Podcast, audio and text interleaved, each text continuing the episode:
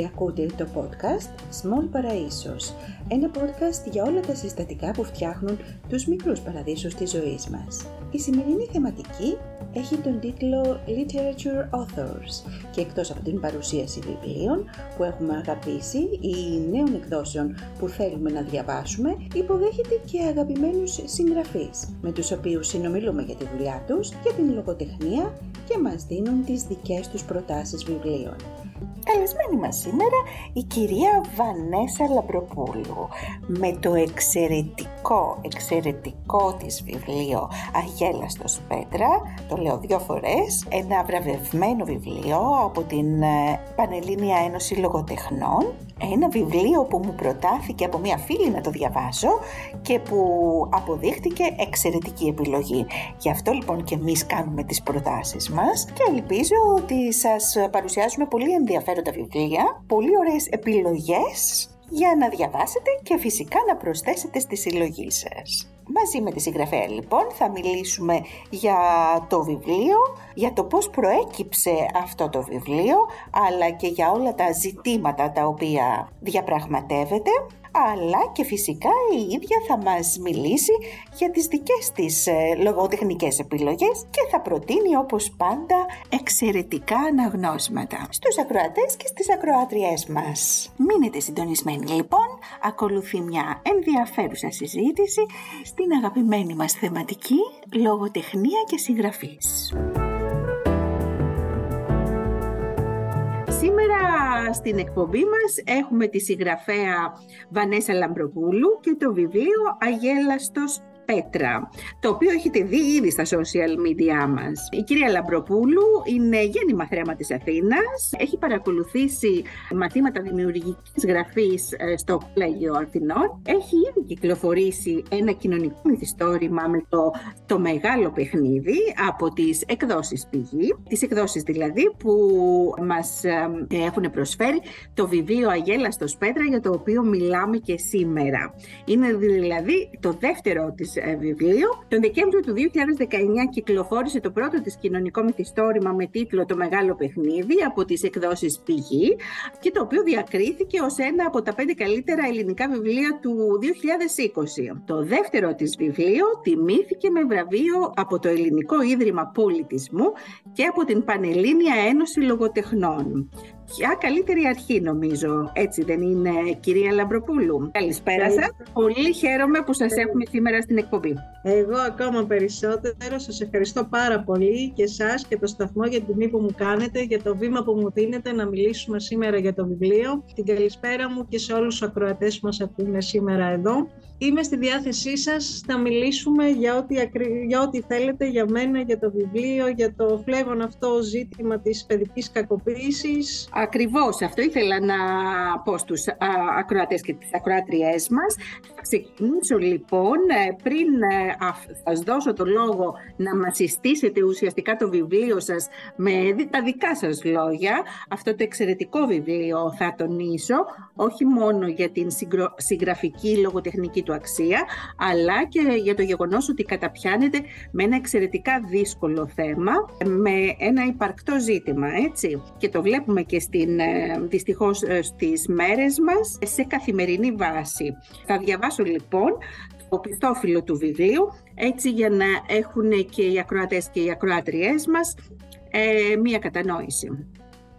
Μέσα της δεκαετίας του 70, ένα 9χρονο αγόρι ο Σαρούτ από τα πρώτα τρυφερά χρόνια της ζωής του γίνεται μάρτυρας της ανθρώπινης ένδυας και θηριωδίας. Παγιδευμένος σε αδιέξοδα που του επιβάλλει η ανέχεια, η οικογένεια, τα κοινωνικά σχήματα και οι προκαταλήψεις αναμετριέται καθημερινά με τη βία τις επώδυνες μνήμες που τον καταδιώκουν την ίδια του την ύπαρξη. Σε έναν άνισο αγώνα επιβίωσης θα καταφέρει να ορθώσει ανάστημα στην εξουσία που έχει προδιαγράψει το αναπόδραστο μέλλον του και να πάρει τη μοίρα στα χέρια του. Η συγγραφέας, με μια ιστορία εμπνευσμένη από αληθινά γεγονότα, σκιαγραφεί το πορτρέτο μιας κοινωνίας που καταδυναστεύεται από τη σωματεμπορία και την παιδική εργασία σε συνθήκες σύγχρονης δουλείας, προβάλλοντας την ανθρώπινη εξαθλίωση, τη διαφθορά, την κατάφορη παραβίαση των ανθρωπίνων δικαιωμάτων, τη λύτρωση που φέρει η αλήθεια. Αυτό είναι το βιβλίο για το οποίο συζητάμε σήμερα και που θα αφήσω την ε, κυρία Λαπροπούλου. Μπορούμε νομίζω να μιλάμε στον ελληνικό, έτσι δεν είναι; Φυσικά, φυσικά, με μεγάλη μου χαρά, βεβαίως. Τη Βανέσα λοιπόν ε, να μας ε, πει τι ήταν αυτό που την οδήγησε να ξεκινήσει το βιβλίο αυτό, τι ήταν το έναυσμα και να μας συστήσει η ίδια με τα δικά της λόγια αυτό το βιβλίο. Ναι, με μεγάλη μου χαρά. Η Αγέλα στο Σπέτρα λοιπόν είναι ένα μανιφέστο θα έλεγα για την παιδική κακοποίηση και εκμετάλλευση. Ε, ρίχνει φως στο αθέατο και βουβό έγκλημα της διακίνησης παιδιών στα σύγχρονα σκλαβοπάζαρα. Η ιστορία του βιβλίου, ε, όπως είπατε και εσείς, εκτελήσεται στην Ταϊλάνδη και στην Ινδία τη δεκαετία του 70. Είναι μυθοπλασία όμως είναι εμπνευσμένη από αληθινά γεγονότα, πληροφορίες των οποίων άντλησα από μαρτυρίες ντόπιων σε ένα ταξίδι μου σε αυτές τις χώρες το 2019 και από την έρευνα που έκανα μετά το πρώτο σοκ της αφήγησης. Ε, ο κεντρικός ήρωας του βιβλίου είναι ένα νιάχρονο αγόρι ο Σαρούτ που μεγαλώνει σε μια κοινωνία που καταδυναστεύεται από τη σωματεμπορία και την παιδική εργασία σε συνθήκες σύγχρονης δουλείας, όπου η κουλτούρα της βίας έχει βαθιές ρίζες. Ε, από τα πρώτα χρόνια της ζωής του εκπαιδεύεται να αντιλαμβάνεται ως φυσιολογική την όποια βία και κακοποίηση του ασκείται, μήτε στην ανοχή και στην υποταγή του πεπρωμένου. Παρά τις απάνθρωπες συνθήκες διαβίωσής του, αγωνίζεται με απαράμιλο στένος και θάρρος για δικαιοσύνη και ελευθερία, σαν να κουβαλά στις πλάτες του τη μοίρα όλων των κακοποιημένων παιδιών. Και για να απαντήσω και στο ερώτημά σας, ε, το, στο δεύτερο σκέλος μάλλον, το ερέθισμα που με ξεκλείδωσε και άρχισα να γράφω το μυθιστόρημα αυτό, ήταν όταν ε, διάβασα κάπου τη φράση «Ήμουν μονάχα ένα παιδί». Αυτή η φράση και μόνο μου προκάλεσε τέτοια εσωτερική δόνηση, κυρία Φουντουλάκη, που ενεργοποίησε, θα έλεγα, όλα τα αθρηστικά συναισθήματα, τα σχετικά αναγνώσματα και ακούσματα που είχα μέχρι τότε για το είδε χθες αυτό έγκλημα. Και σαν να βγήκαν σαν χήμαρος από μέσα μου, σαν να είχαν ήδη γραφτεί όλα μέσα μου πριν γράψω καν την πρώτη λέξη. Αυτή είναι λοιπόν η Αγέλα στο Σπέτρα και έτσι προέκυψε η έμπνευση της συγγραφής του αυτού του βιβλίου. Μάλιστα. Ήταν ένα από τα ερωτήματά μου γιατί είχα διαβάσει ότι προέκυψε από αληθινά γεγονότα και έτσι θα ρωτούσα ναι, πώς ε, συνέβη αυτό, τι εννοείται, αλλά το ήδη το έχετε αναφέρει ότι είχατε κάποιες επαφές με ατομα που σας μίλησαν για τα γεγονότα αυτά και είναι ένα ζήτημα που αφορά όλους μας μας καθυλώνει. Διαβάζοντας το βιβλίο αυτό σκεφτόμουν ότι δεν είναι κάτι καινούριο φυσικά.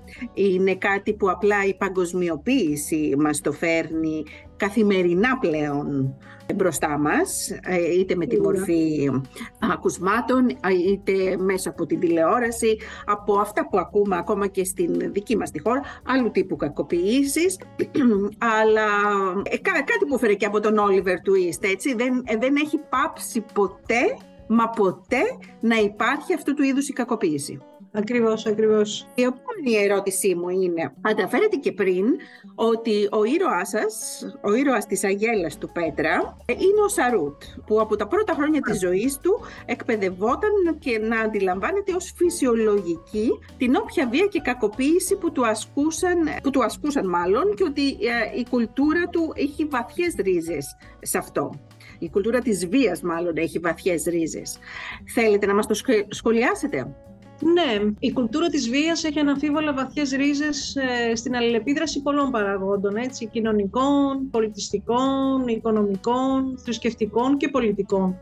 Ε, πολλές κοινωνίες, ιδιαίτερα στην Ασία, στην Αφρική, στη Λατινική Αμερική, κυριαρχούνται από αναχρονιστικές παραδόσεις, από έμφυλα στερεότυπα και ένα πρωτογονισμό θα έλεγα ε, σε ό,τι αφορά τη βία, ειδικά στις γυναίκες και στα παιδιά. Ίσως αξίζει να τονιστεί πως σε πολλά πολιτισμικά και θρησκευτικά περιβάλλοντα ο σεξισμός και τα στερεότυπα γύρω από τη θηλυκότητα είναι τόσο ισχυρά που δημιουργούν ένα κανονιστικό πλαίσιο για την εργαλειακή εκμετάλλευση του γυναικείου σώματος και την ακύρωση φυσικά της γυναικείας αυτενέργειας, Και αυτό είναι εμφανέ σε πληθώρα περιπτώσεων, από το γάμο σαν ανήλικη ηλικία και τον αποκλεισμό από την εκπαίδευση ως τον ακροτηριασμό των γενετικών Ε, Σε κάποιες χώρες της μεταγραφική εποχής, ο βιασμός μιας γυναίκας ε, όχι μόνο δεν ήταν ποινικό αδίκημα, αλλά ούτε καν παραβίαση ανθρώπινου δικαιώματος. Ξέρουμε όλοι μας ότι ο άντρας είχε τον απόλυτο έλεγχο αυτοδιάθεσης της γυναίκας. Επίσης, η σωματική βία και η ψυχολογική κακοποίηση που δεχόταν ένα παιδί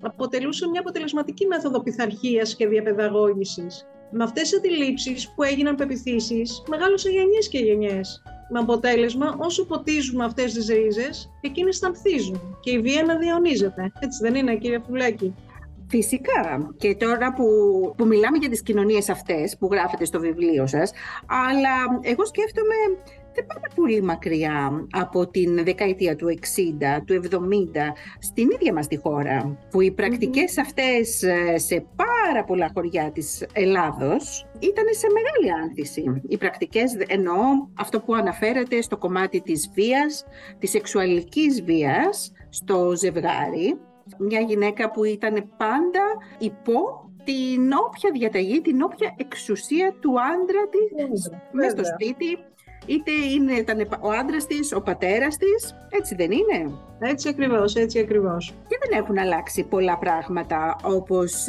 ακούμε στις μέρες μας. Σίγουρα, βέβαια, εντάξει, δεν, ε, κυριαρχού, δεν κυριαρχούνται αυτές οι, αυτά τα στερεότυπα που είναι ιδιαίτερα σε αυτές τις χώρες που αναφέραμε, έτσι. Ναι, αλλά σίγουρα ε, υπήρχε, υπήρχε σε μεγάλο βαθμό και υπάρχει ακόμα. Δεν έχει εξαλειφθεί, αλλά έχει βελτιωθεί, έτσι.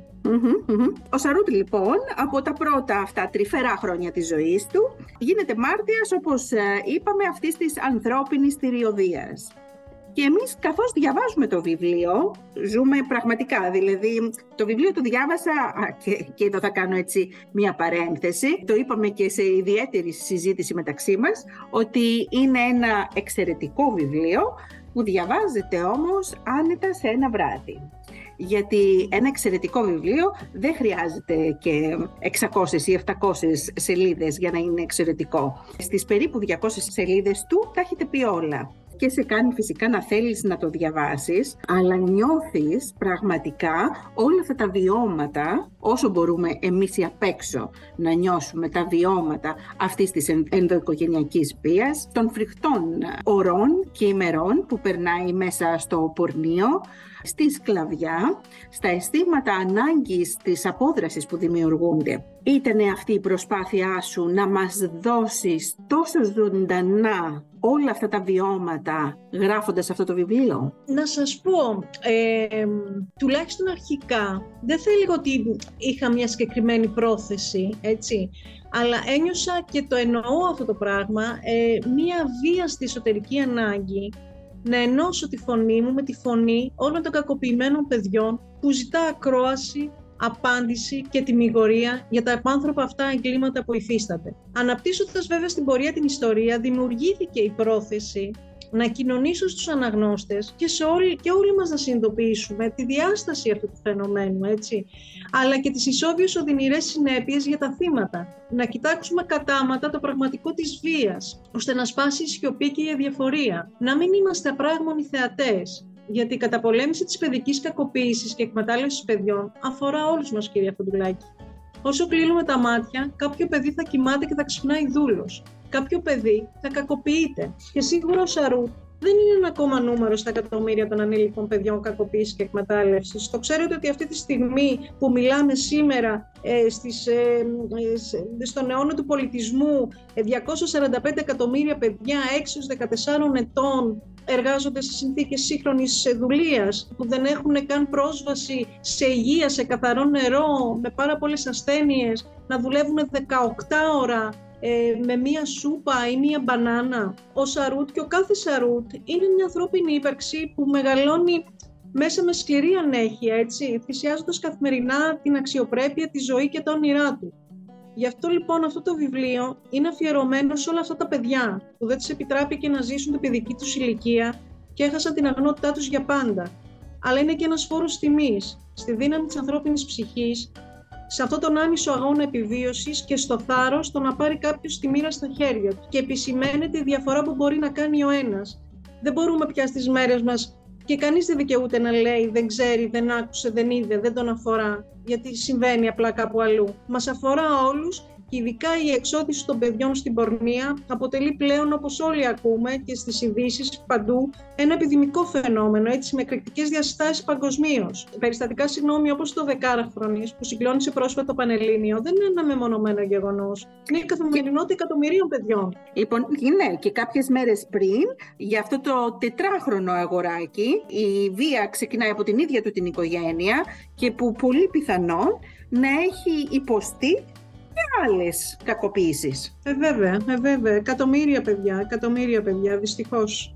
Κανένα από αυτά τα αδικήματα που συμβαίνουν δεν συμβαίνουν πάρα πολύ μακριά.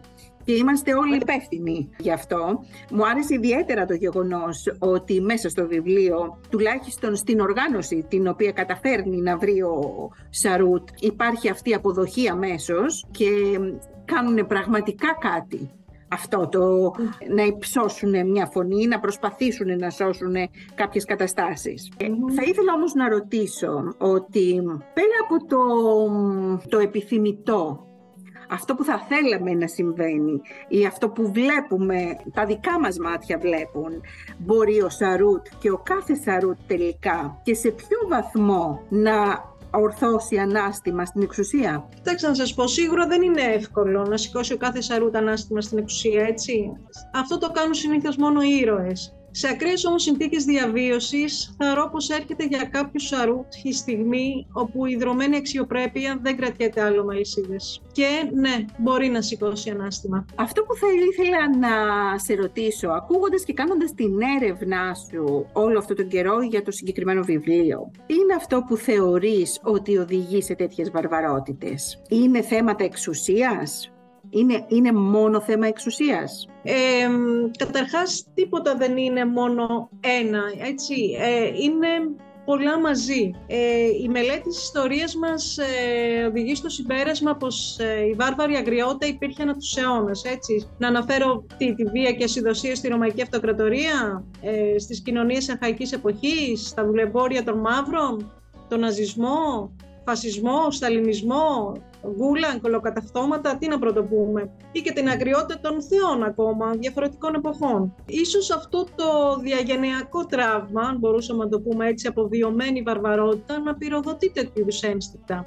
Γενικότερα νομίζω πως κάθε όν, αν οι συνθήκες ευνοήσουν, μπορεί να γίνει τόσο βάρβαρο, όσο και πολιτισμένο, είτε εξουσιάζει είτε εξουσιάζεται. Και επειδή θέσατε και το θέμα της εξουσίας, επιστήμονες, δεν είναι δικό μου πόρισμα αυτό που θα σας πω, ε, έχουν πει ότι η ανθρώπινη συνειδητότητα κινούταν ανάμεσα σε αυτό το δίπολο εξουσιάζω, εξουσιάζομαι πάντα. Και τέτοιου είδους δίπολα πυροδοτούν αρχαίγονες περιοχές του εγκεφάλου που είναι υπεύθυνοι για την προστασία του εκάστοτε πόλου. Μιλάμε δηλαδή για, για ένστικτα συγγνώμη, που δεν περιλαμβάνουν λογική, ενσυναίσθηση και συμπόνια, οι ίδιοι επιστήμονες και η, μάλιστα και η τραυματοθεραπεύτρια Δέσποινα Πλουσίου είπε κάποια στιγμή ότι οδεύουμε σε μια παγκόσμια δομική αλλαγή υπαρξιακού και κοινωνικού πλαισίου και πως η θεραπεία της βαρβαρότητας είναι η σύνθεση σκιάς και φωτός και είχα πραγματικά εντυπωσιαστεί. Ε, θα το μελετήσουμε και εμείς αυτό, έτσι παίρνω σημείωση αυτό που είπατε και σκέφτομαι πολύ διαφορετικό βιβλίο και καμία σχέση δεν έχει σε αυτό αλλά η ουσία του γιατί έτσι διάβασα διάβασα πρόσφατα ένα αστυνομικό μυθιστόρημα που το κύριο του ζήτημα ήταν ότι τελικά ένας άνθρωπος, ο, μάλλον ο, ο κοινός άνθρωπος γύρω μας, είναι ικανός για όλα. Αρκεί, όπως είπατε, να πυροδοτηθει αυτό το κομμάτι που θα τον κάνει να είναι ικανό για όλα. Έτσι. Έτσι. Έτσι και ενώ το δίνει εντάξει, με πολύ διαφορετικό και απλούστερο τρόπο είναι η ίδια όμως λογική και Σουηδός ε, ε, συγγραφέας που έχουν ε, έτσι μια ιστορία σε τέτοιου είδους φιλοσοφικές σκέψεις, θα έλεγα εγώ. Δεν θα μπορέσω να μην ρωτήσω για το βιβλίο αυτό, φυσικά, πώς δώσατε τον τίτλο του. Όταν το ε, πρωτοάκουσα, αμέσως πήγε το μυαλό μου στον περίφημο, σύμφωνα με τη μυθολογία, βράχο στην Ελευσίνα. Σωστά, ε, Οπότε αναρωτιόμουν πραγματικά έτσι πώς έγινε αυτή η επιλογή. Θέλεις να μας πεις πώς επέλεξες τον τίτλο για αυτό το βιβλίο; Βεβαίως, βεβαίως. Ε, όπως διαβάσατε κι εσείς ε, στην, ε, στο κεφάλαιο με την μία ηρωίδα του βιβλίου, την Κανίκα. Καθώς λοιπόν περιέγραφα σε αυτό το κεφάλαιο τον σπαρακτικό θρήνο της ηρωίδας όταν ένας δουλέμπορας άπαξε με βία το μωρό από την αγκαλιά της, προκειμένου να το προωθήσεις σε ένα κύκλωμα εμπορίας οργάνων, ε, σχηματίστηκε συνερμικά στο μυαλό μου η εικόνα της Θεάς Δήμητρος, όπως πολύ σωστά είπατε πριν, που έκλαιγε γοερά σύμφωνα με το μύθος στον ιερό βράχο της Αγελάς του Πέτρα στην Ελευσίνα και θρυνούσε για την αρπαγή της κόρης της Περσεφόνης από τον Πλούτονα. Έτσι λοιπόν δημιουργήθηκε αρχικά η σκέψη, αλλά όσο ανέπτυσα το, το κείμενο, την ιστορία, γενικότερα συνειδητοποίησα ότι αυτός ο τίτλος υπυκνώνει όλες τις πτυχές του έργου μου. Και έτσι αποφάσισα να επιλέξω τον, τον τίτλο αυτό. Ε, δεν ήταν ο αρχικός, να ξέρετε, στην, στην πορεία αυτό και δεν ήταν ο αρχικός τίτλος. Να μάθουμε ποιος ήταν ο αρχικός τίτλος. Ναι, βεβαίως, καμία αντίρρηση και μάλιστα και με αυτό το τίτλο είχε και βραβευτεί κιόλα. Ε, μεταχειρισμένο μέλλον, ε, με την έννοια ότι ε, ο ήρωας του βιβλίου ε, διαρκώς ζούσε καταστάσεις βάναυσες που άλλαζαν μόνο οι συνθήκες και ήταν πραγματικά το μέλλον του σαν να ήταν μεταχειρισμένο. Α, τελικά όμως νομίζω ότι η μυθολογία ενώνει και τις ε, κουλτούρες και, τους, ε, και τις συγγραφικές προσπάθειες. Έτσι, έτσι, έτσι. Πολύ σωστά το φαίνεται. Ακριβώς, πολύ σωστά. Λοιπόν, ε, το η τελευταία μου ερώτηση σε σχέση με το βιβλίο, το οποίο όπως καταλαβαίνετε αγαπητές φίλες και φίλοι, προτρέπουμε τους πάντες να το διαβάσουν, έτσι. Ε, είναι ένα βιβλίο από τις εκδόσεις Πηγή που πραγματικά πρέπει να μπει και σε κάθε σπίτι. Δεν δικαιούμαστε να είμαστε ανενημέρωτοι πάνω σε αυτά τα θέματα και να μην τα έχουμε διαβάσει μέσα από ένα τόσο αξιόλογο λογοτεχνικό βιβλίο. Θέλω να μου πεις λοιπόν Βανέσα τα δικά σου συναισθήματα που επικρατούσαν κατά τη διάρκεια της συγγραφής αγγίζοντας ε, μία ιστορία τέτοια, με τόσο πόνο. Τα αισθήματα που επικρατούσαν, ε, σίγουρα πέρα από τον ε, πόνο και τη θλίψη για όλα αυτά τα θλιβερά γεγονότα που συμβαίνουν, Μπορώ να πω ότι ένιωσα και ντροπή, κυρία Φουντουλάκη, γιατί μιλάμε για ελευθερία, για ανθρώπινα δικαιώματα, αξίες, πολιτισμό και την ίδια στιγμή που συμβαίνουν όλα αυτά γύρω μας, στρέφουμε αλλού το βλέμμα. Από διαφορία και από φόβο να αναμετρηθούμε με τι ίδιε μα ενοχέ. Πόσο δίκιο έχει. Ε, Επίτρεψέ μου, τώρα πρέπει να δούμε τον ελληνικό θα κρατήσουμε ή τον πληθυντικό. Ναι, ναι, ναι. Δεν το πληθυντικό, δεν το θέλω. Έχει δίκιο. Έχει δίκιο, μου βγαίνει αυθόρμητα. Λοιπόν, λοιπόν, όχι, παρακαλώ, ενικό, ενικό, παρακαλώ. Λοιπόν, πόσο δίκιο έχει ε, σε όλο αυτό που λες και πραγματικά διαβάζοντά το και, και μιλώντα πολλέ φορέ ε, και με άλλους συγγραφείς, ε, αλλά και με φιλικό περιβάλλον. Όλοι μιλάμε για αυτόν τον 21ο ε, αιώνα και για τον πολιτισμό, τον δυτικό πολιτισμό τέλος πάντων ε, που έχουμε και που έχουμε φτάσει. Αλλά είναι τελικά υπαρκτός. Που έχει χτιστεί στις πλάτες όλων αυτών των παιδιών, έτσι. Ναι, για αυτόν τον πολιτισμό μιλάμε. Λοιπόν, όπως είπα, το προτείνουμε αυτό το βιβλίο.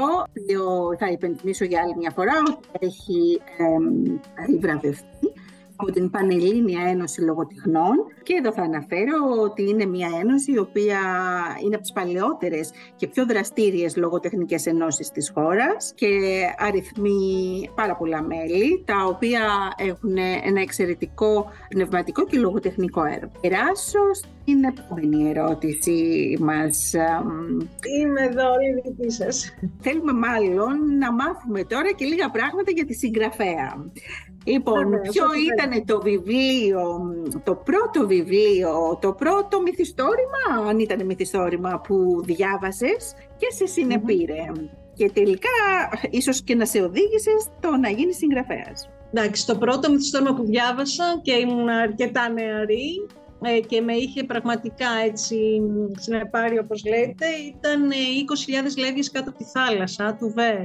Και όχι μόνο για τη λογοτεχνική του αξία, αλλά σίγουρα δεν είχε συνεπάρει όλο αυτό το γεγονός ότι ο Νέμο που ανακάλυπτε τον υποθαλάσσιο αυτόν ε, πλούτο ε, που πάλευαν με τα τέρατα και όλα αυτά, αλλά πολύ περισσότερο για τους συμβολισμούς στην ανθρώπινη διαφορετικότητα, Θυμάμαι μου άρεσε που ο Μέμο υποστήριζε τον κόσμο που διώκεται ή καταπατάται. Ε, σίγουρα δεν με είχε πειράσει ώστε να στραφώ στη συγγραφή, γιατί η συγγραφή μου προέκυψε όψιμα θα έλεγα. Δεν είχα σκεφτεί ποτέ ότι θα, θα ασχοληθώ ποτέ με τη συγγραφή. Αλλά ναι, για να απαντήσω στο ρυθμά σας, αυτό ήταν το πρώτο μυθιστόρημα που είχα διαβάσει. Με τον Α ή με τον Β τρόπο, πάντα όλοι μας κάτι που κάνουμε αργότερα στη ζωή μας έχει επηρεαστεί από αυτά τα πρώτα διαβάσματα. Ναι, ναι, ε, πολύ σωστή η παρατήρησή σας. Προσωπικά... Για, για, για, για πείτε μας λίγο για να μας το... Προσωπικά έχω πει και άλλη φορά στην εκπομπή, ε, έτσι, γιατί διαβάζω και κάποια βιβλία που, όταν δεν έχω συγγραφείς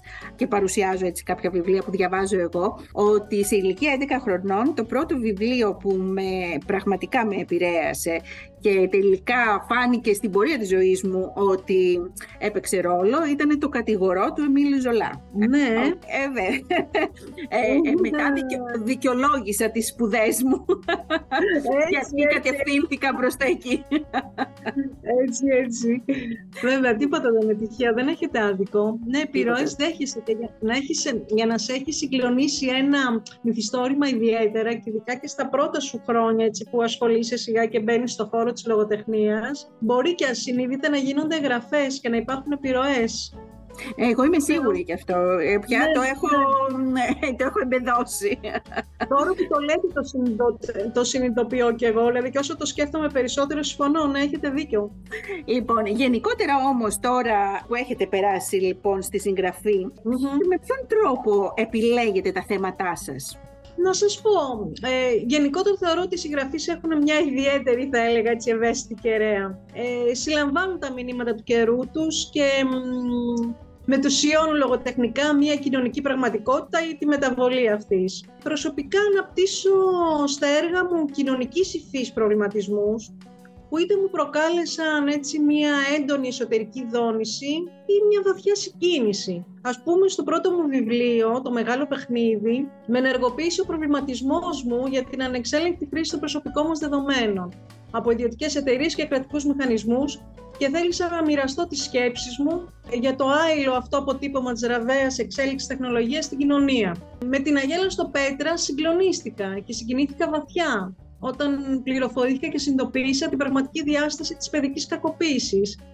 και ήθελα να πάλι να μοιραστώ τα συναισθήματά μου, την, ε, τις γνώσεις που απέκτησα μέσα από αυτή την έρευνα και να κοινωνήσω αυτό το τόσο σημαντικό θέμα για όλους μας και δυστυχώς τόσο πολύ επίκαιρο. Δεν έχω γράψει πολλά έργα για να σας πω, αλλά τουλάχιστον από αυτά τα δύο έργα, ναι, είναι ότι, ότι μου προκάλεσε πολύ έντονα συναισθήματα ή έντονους προβληματισμούς.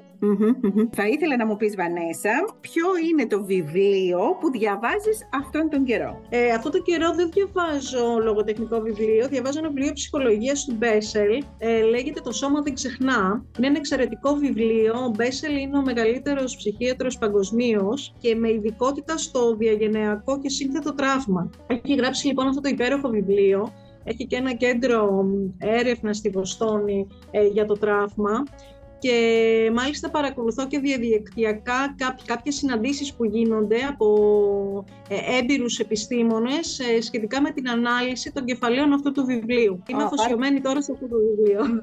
Αυτό σημαίνει λοιπόν ότι το επόμενο σου βιβλίο θα έχει κάποιο σχετικό θέμα; Δεν ξέρω, ποτέ δεν ξέρω. Ε, ε, όπως και με την Αγέλα στο Πέτρα, δηλαδή όταν είχα αυτές τις μαρτυρίες, ακόμα και όταν έκανα έρευνα, δεν θα σκεφτεί καν ότι θα γράψω βιβλίο.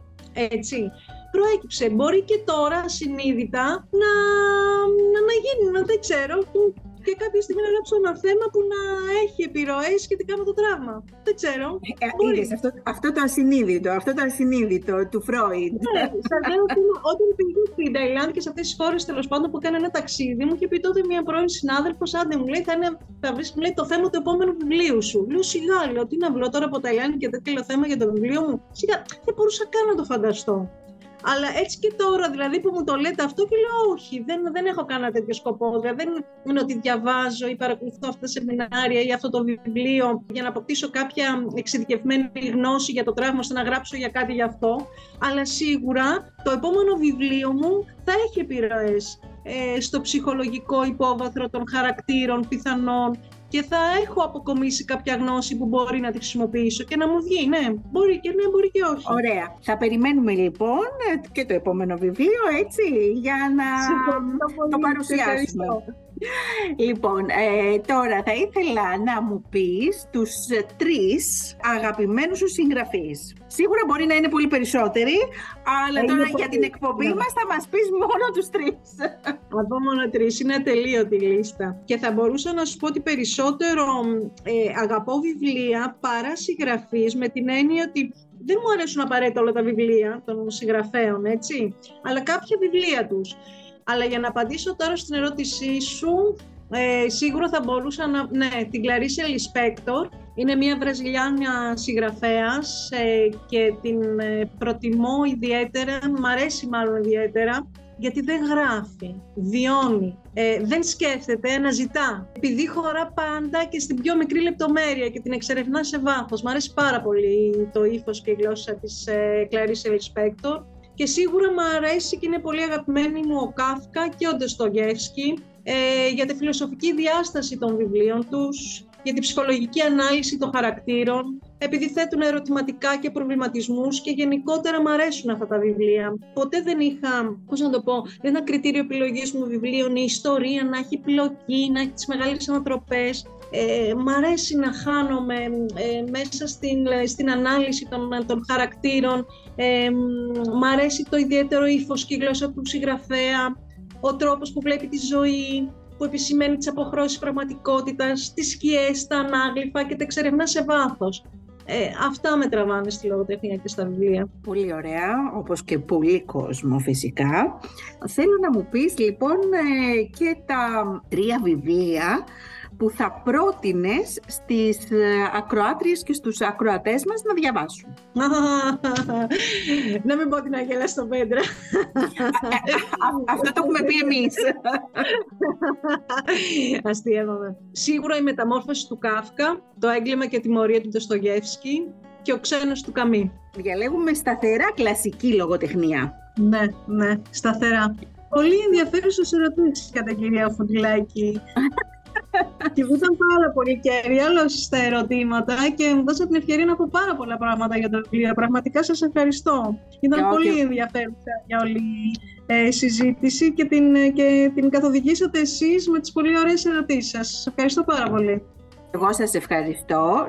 Κλασική λοιπόν λογοτεχνία, αγαπητές φίλες και φίλοι, έτσι, για το επόμενο διάστημα από την ε, καλεσμένη μας σήμερα, την κυρία Βανέσα Λαμπροπούλου, που καταπιάστηκε πραγματικά με ένα πολύ σκληρό αλλά βαθιά κοινωνικό φαινόμενο της παιδικής κακοποίησης και της εργασίας, πολύ επίκαιρο δυστυχώς, αλλά δεν πρέπει να κλείνουμε τα μάτια σε αυτό την άσχημη πραγματικότητα γύρω μας και η Αγέλα στο Σπέτρα, το εξαιρετικό αυτό βιβλίο, θα σας κάνει να αναρωτηθείτε βαθιά. Γι' αυτό και το προτείνουμε. Ευχαριστούμε πάρα πολύ την κυρία Λαμπροπούλου που ήταν σήμερα μαζί μας και τις εκδόσεις Πηγή που προσέφεραν αυτό το βιβλίο στην εκπομπή μας για να μπορούμε να μιλήσουμε γι' αυτό. Εγώ σας ευχαριστώ πάρα πολύ κυρία Φωτουλάκη, πραγματικά σας ευχαριστώ πολύ μέσα από την καρδιά μου και εύχομαι και σε όλους τους ακροατές να έχουν ένα υπέροχο βράδυ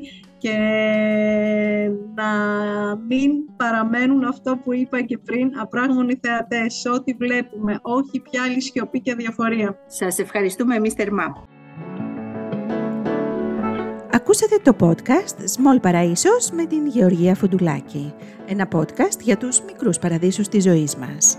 Ακολουθήστε μας στις πλατφόρμες Spotify, Google Podcast και Anchor και στα social media της εκπομπής μας για να μην χάνετε τα καινούργια επεισόδια μας.